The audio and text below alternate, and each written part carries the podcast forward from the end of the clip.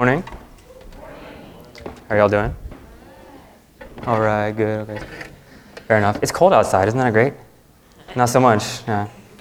Uh, well, I got back from Africa a couple weeks ago, and it's like 104, so this is awesome. Uh, we got some candles here. It's the second week of Advent, and uh, so we've been lighting candles each week. And so last week we've got the first lit, um, and we're gonna light the next one today. Um, I'm gonna read something to you guys. God comes to us through particular people in particular places and times in the past and here and now. Our second candle reminds us to look for the light of God and God's messengers today. Living Christ, give us faith to trust you and hope to follow you. We light this second candle in hope of the coming Jesus and those around us and ultimately in his coming again.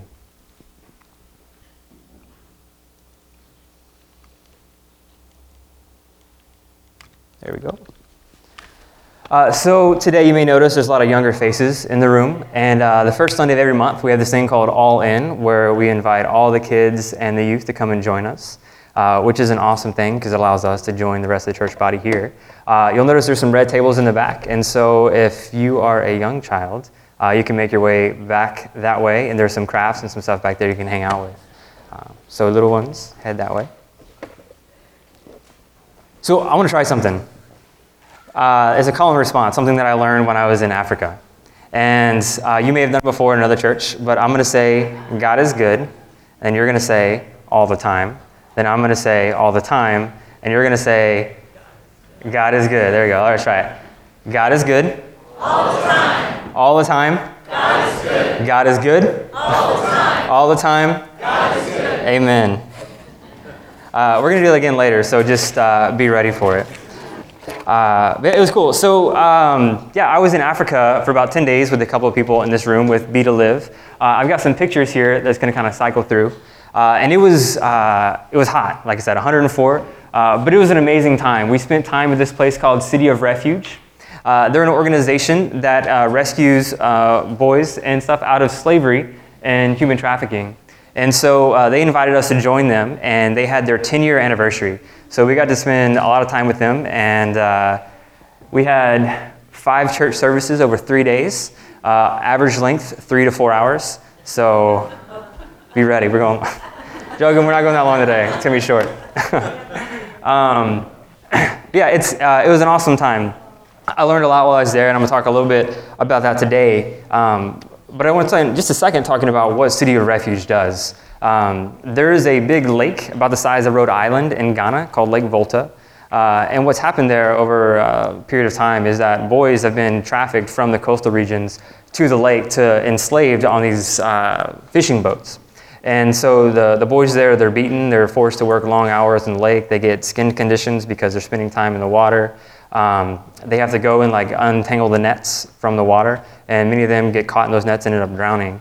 Um, and so City of Refuge uh, has spent time going to those lakes, rescuing those boys, and partnering with organizations like International Justice Mission. Um, and that's uh, actually on the lake right there.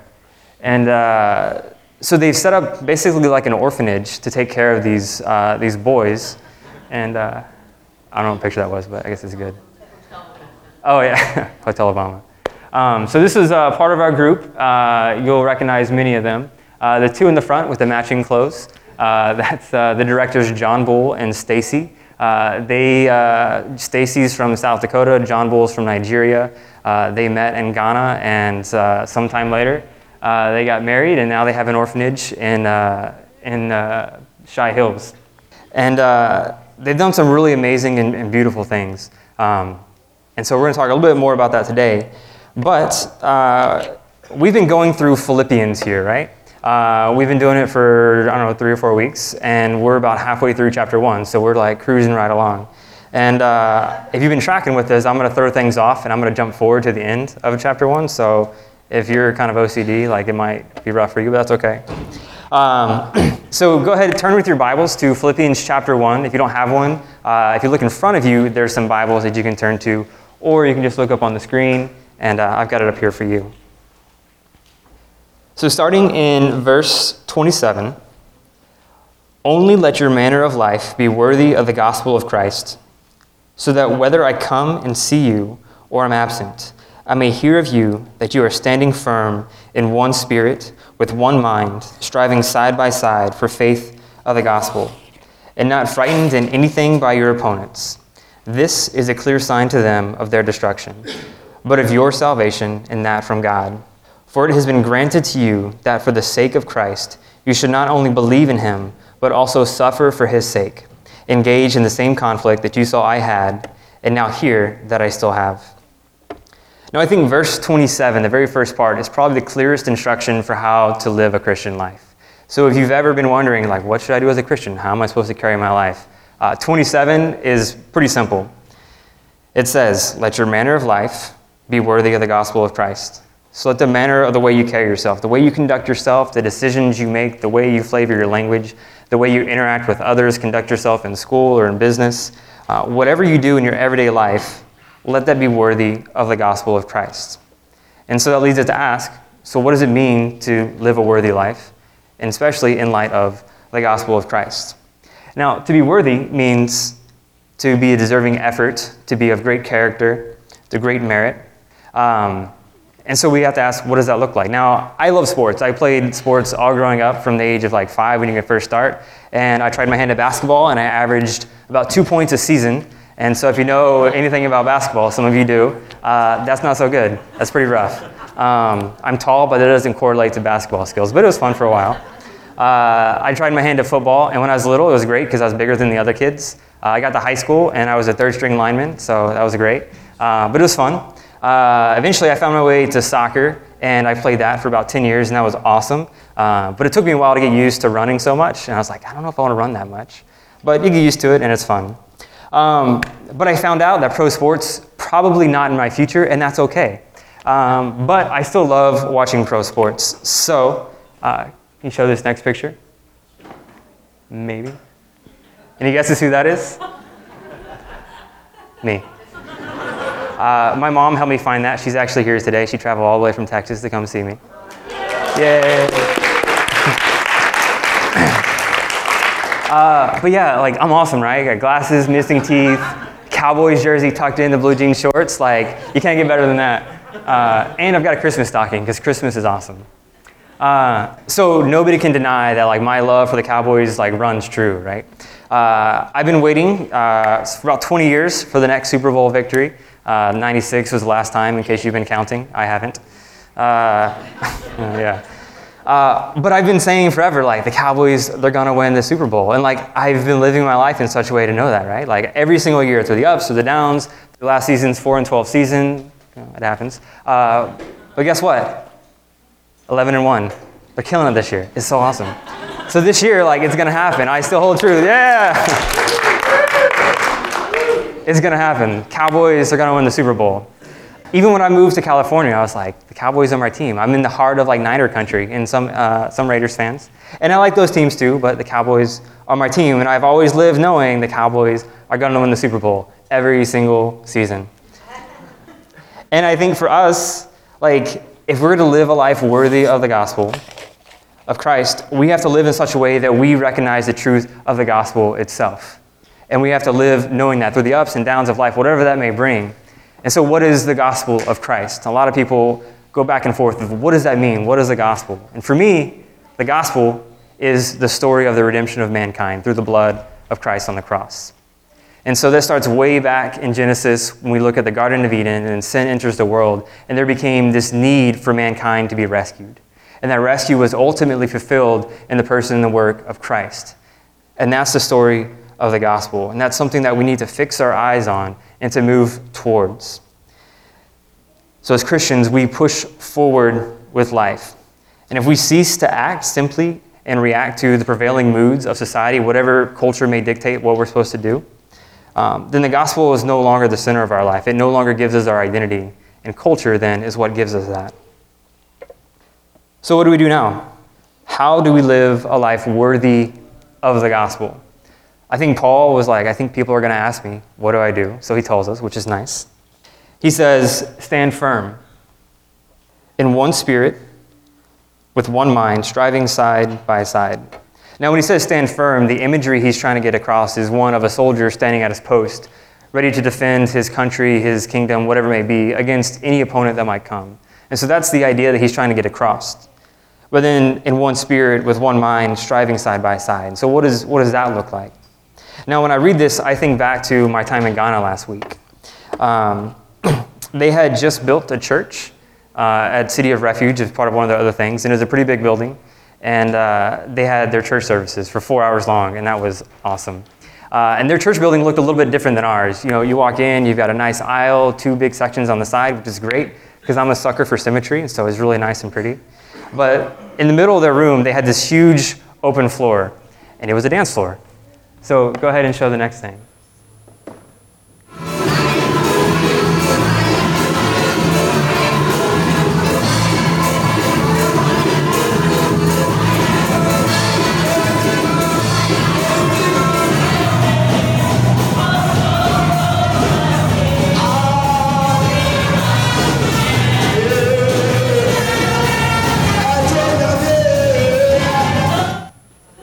That's awesome, right? That's so cool. Like we should do that, right? We were, uh, yeah, clap. man. we were. They came up and they uh, they started playing just like music, kind of like what we had this morning. And then they said, "Okay, now it's Africa time." And they said, "Clap for Jesus!" And they started clapping, and then they all started dancing, uh, and it was awesome. And it didn't really matter what the song was. Like one morning, they just started singing "Head, Shoulders, Knees, and Toes," and then I mean, it got crazy for the next like half hour. It was awesome. Uh, but the whole time, like, it's really weird. It's kind of strange. It's super hot. I mean, like, they're wearing like nice dress clothes and suits, and they're like, I mean, drenched in sweat. Uh, it's nice to know that I wasn't the only one that thought it was hot. Uh, but it was a beautiful thing. Like, they were just simply worshiping for them, and that was dancing. And it lasted uh, for one morning, two, two hours long, uh, just dancing in circles and singing songs. And then the, the message started, and that was another two hours. But that was cool. But for them, for those people uh, that were in that room, they understand what rescue means. I think for us, sometimes in a Western mindset or an American mindset, uh, we have a hard time understanding the idea of rescue. Uh, I know for me, when I, when I met Christ and became a Christian, uh, my life wasn't radically changed, right? Like, uh, I still had food on the table, I still went to school, uh, I played sports. Like, nothing like radically changed about my life. I read the Bible more, I prayed some more, but there wasn't this big change and the Bible paints all these pictures of rescue being pulled out of the clay, being washed and made new, uh, doing away with the old life and starting anew. And it's hard for us to recognize that. But for a lot of these people in this room, they were literally rescued out of slavery, pulled out of the water, uh, given, washed, made new. Their old way of life was gone, and a new one was made available to them. And so for them, rescue means something. Rescue means freedom. And so when they're worshiping like that, when they're dancing in circles, like it's something that's just birthed out of them. And like that joy that comes from knowing the risen God just oozes out of them. And it's a beautiful, beautiful thing to be a part of.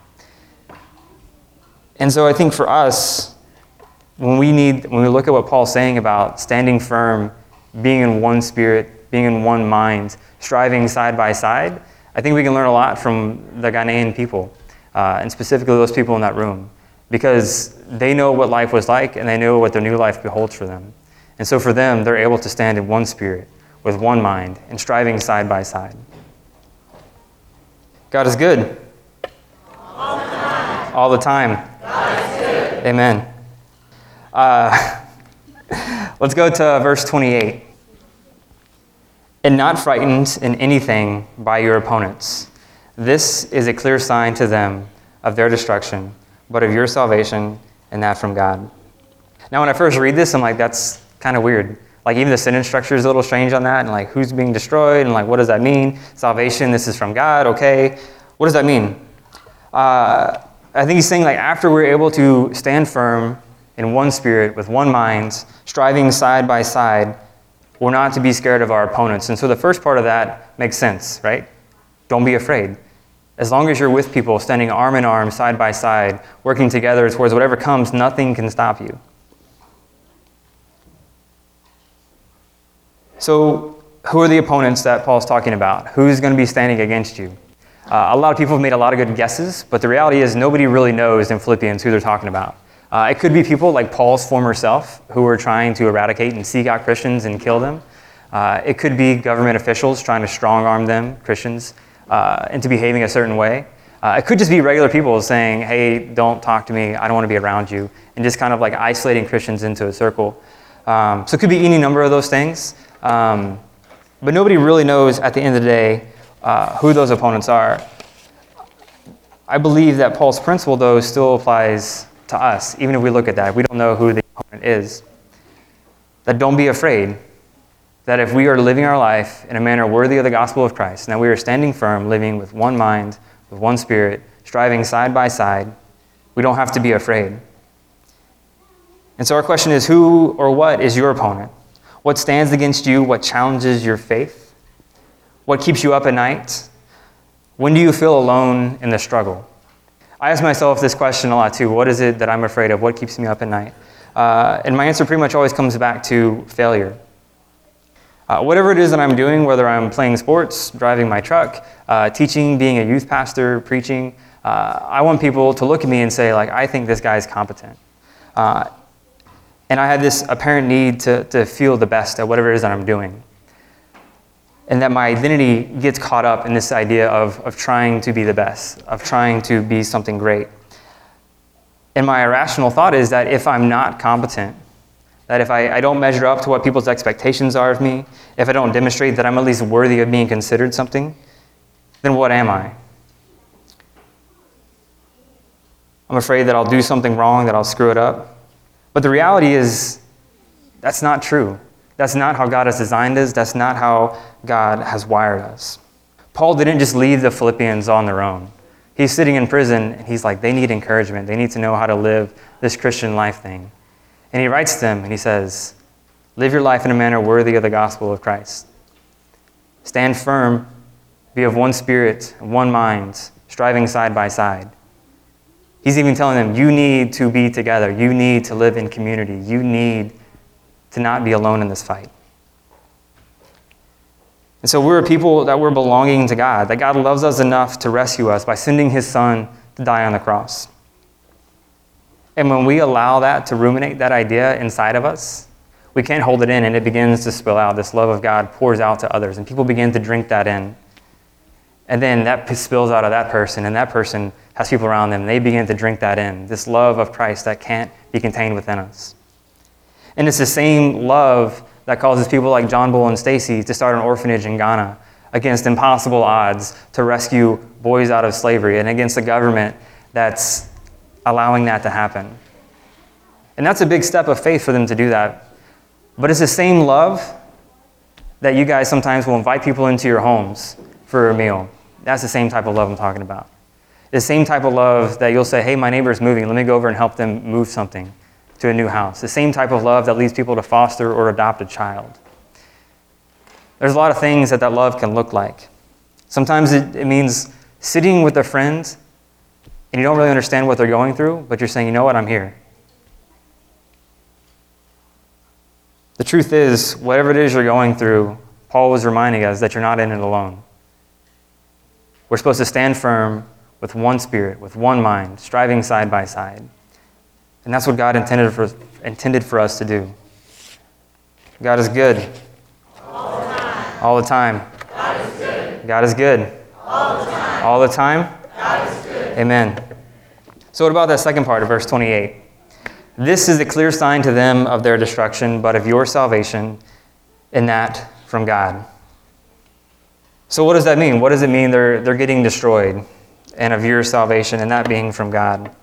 Uh, I think what Paul's getting at is that when the gospel is lived out in an appropriate way, meaning that the, the message that it proclaims is being actively lived out, then salvation from that destruction it offers.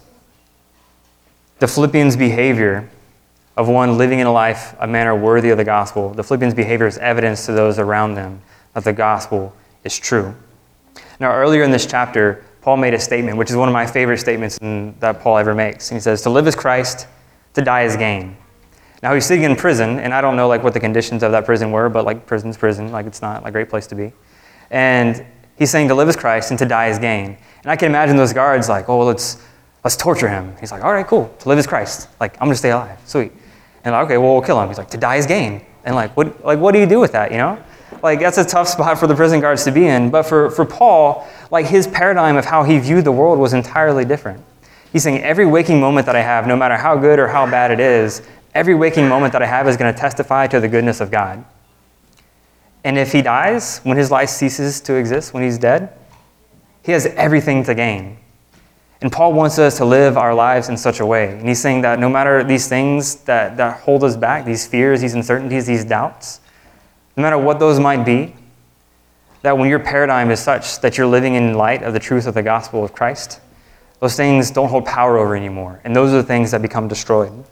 Because at the end of the day, Jesus is better and he sets you free. One day in Ghana after lunch, uh, the head of the school walked up to me. She's like, Can you use a hammer? It's like, I was a little apprehensive because I'm like, I'm not really sure what I'm about to volunteer for. Uh, and it's 104 outside, so I'm like, I don't want to work outside on a roof, but like, all right, we'll see what happens. And so I set expectations pretty low and said, I've used one before. And she goes, Good, you're tall. I was like, What? Like, what does that even mean? Because apparently being tall and being able to swing a hammer is a good thing. And uh, so, like, all right. so they had a production of Joseph and the Technicolor Dreamcoat. Uh, it was a sight to behold.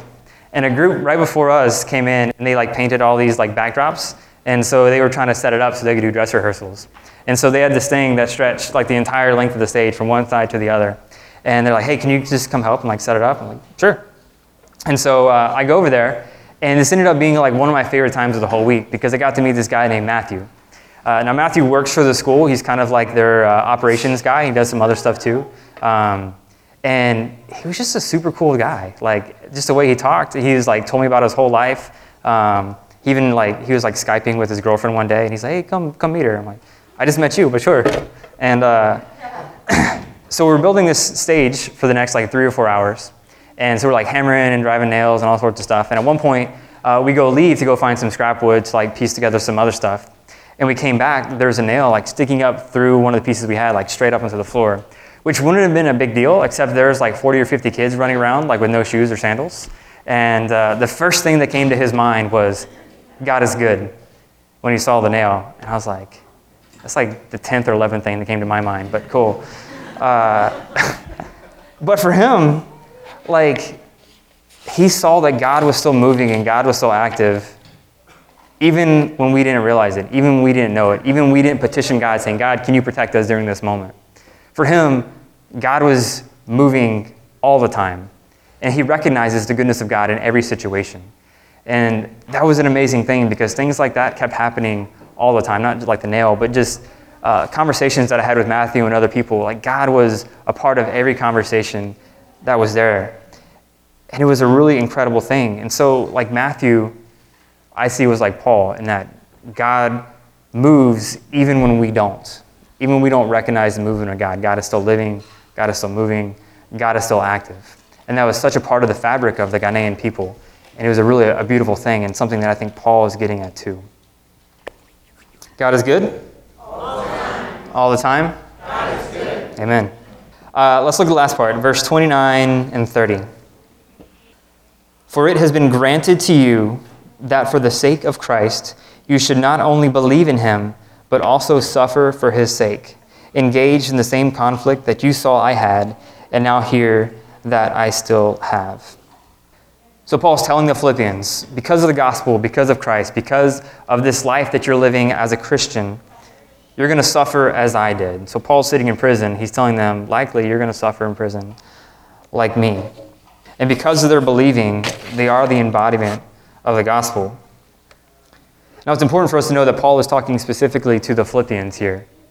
Uh, and so, what I begin to ask is like, okay, so if the Philippians should expect to suffer as Paul did, should I expect the same thing? Should I expect to go sit in a prison because of my faith? Um, should I experience suffering simply because of my faith? Uh, the short answer is the fact that you're a human means that you're going to experience suffering. Uh, I heard a lot this past week that people are messy. Uh, and because of this thing called sin, uh, life is hard sometimes, regardless of your faith or your belief. Um, but as Christians, do we experience something special that the rest of the world doesn't? The demands of a Christian life means that you're going to have to act in a certain way, that you're going to have to behave in a certain way. And so the claim, those who claim to be Christians, those who claim Christ, they can't refuse this. So belief in the gospel demands our action. And so again, will you sit in prison one day for your faith? Maybe. I don't know. Uh, there are people that do today, and we're fortunate enough to live in a country like where we have the freedom to practice our faith in such a way we can come in on a Sunday morning and sit here uh, and worship, and that's a beautiful thing. And I'm so glad that we could be a part of that. Um, but suffering, just because you're not in a prison cell, doesn't make it any less hard. Suffering sometimes means you're going to lose friendships. So sometimes people don't understand quite what you're doing, and they're like, I don't want any part of that. Uh, suffering sometimes means you give up a lifestyle, that you're living a certain way, and then God says, you know what, you can't live that way anymore because I have something better for you. And you leave that lifestyle. Uh, sometimes it means losing money. Uh, you may have a certain type of life that has lots of money, and God says, you know what, something's going to be different now. Uh, that's not always going to be the case. But again, belief in the gospel demands our action. and That's going to look different for everybody. I think John Bull and Stacy, the directors of the orphanage, they live in such a way that I would say they're suffering. Now, they're joyful. They love what they do and they wouldn't trade it for anything. Uh, but they're going against impossible odds. They've got kids all over the place that are coming from the most awful of places and trying to show them an environment where they're loved and cared for. Uh, they're going against, again, a government who allows things like this to happen to boys. Uh, and so they're, they're suffering just in a very different way. And I think suffering looks different for everybody. But I think the important thing that Paul wants us to know is that no matter what it is, no matter what obstacles stand before you, no matter who your opponents are, no matter what scares you, that we're not alone in it. That we're to stand firm with one mind, with one spirit, striving side by side together in this thing called life. And the big thing I think Paul is getting at is it's about unity. That as a church, as the people of God, as ones who belong to the risen Christ, that we're not in this thing alone. And that we're again to stand firm alongside one another. God is good. All the time. All the time? Amen. Uh, in a moment, we're going to move into a time of communion where we're going to get to remember about the risen Christ. Uh, I'm going to read a verse out of Luke 19. And he took the bread and gave thanks and broke it and gave it to them, saying, This is my body given for you. Do this in remembrance of me. In the same way, after the supper, he took the cup, saying, This cup is the new covenant in my blood, which is poured out for you. And so we have bread and we have uh, juice here. And this is a symbol of what, what Christ has done. Uh, and I think it's a beautiful thing where we can come down this aisle and t- partake in that. And I think it's a reminder for us, again, as we do it together, that we're standing firm with one spirit, with one mind, striving together, literally side by side in this thing called life. Uh, so, would you pray with me? Father God, we thank you. Uh, God, we thank you that we are able to be here today and to worship you, uh, to sit before your presence, God, and to, to revel in all that you've done for us, the things that we know and the things that we don't. God, I pray that we might be a people that are able to stand firm. God, that when life gets hard and life gets tough, and when life is good, God, that together we might be a community of people that stands firm together with one spirit, with one mind, striving together side by side. God, we pray this in your Son's holy name. Amen.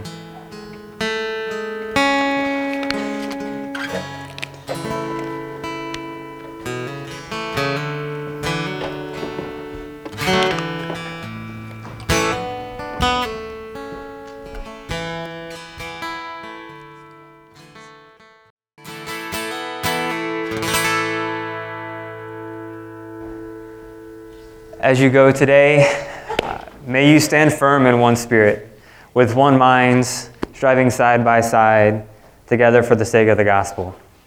May you go in peace. Amen.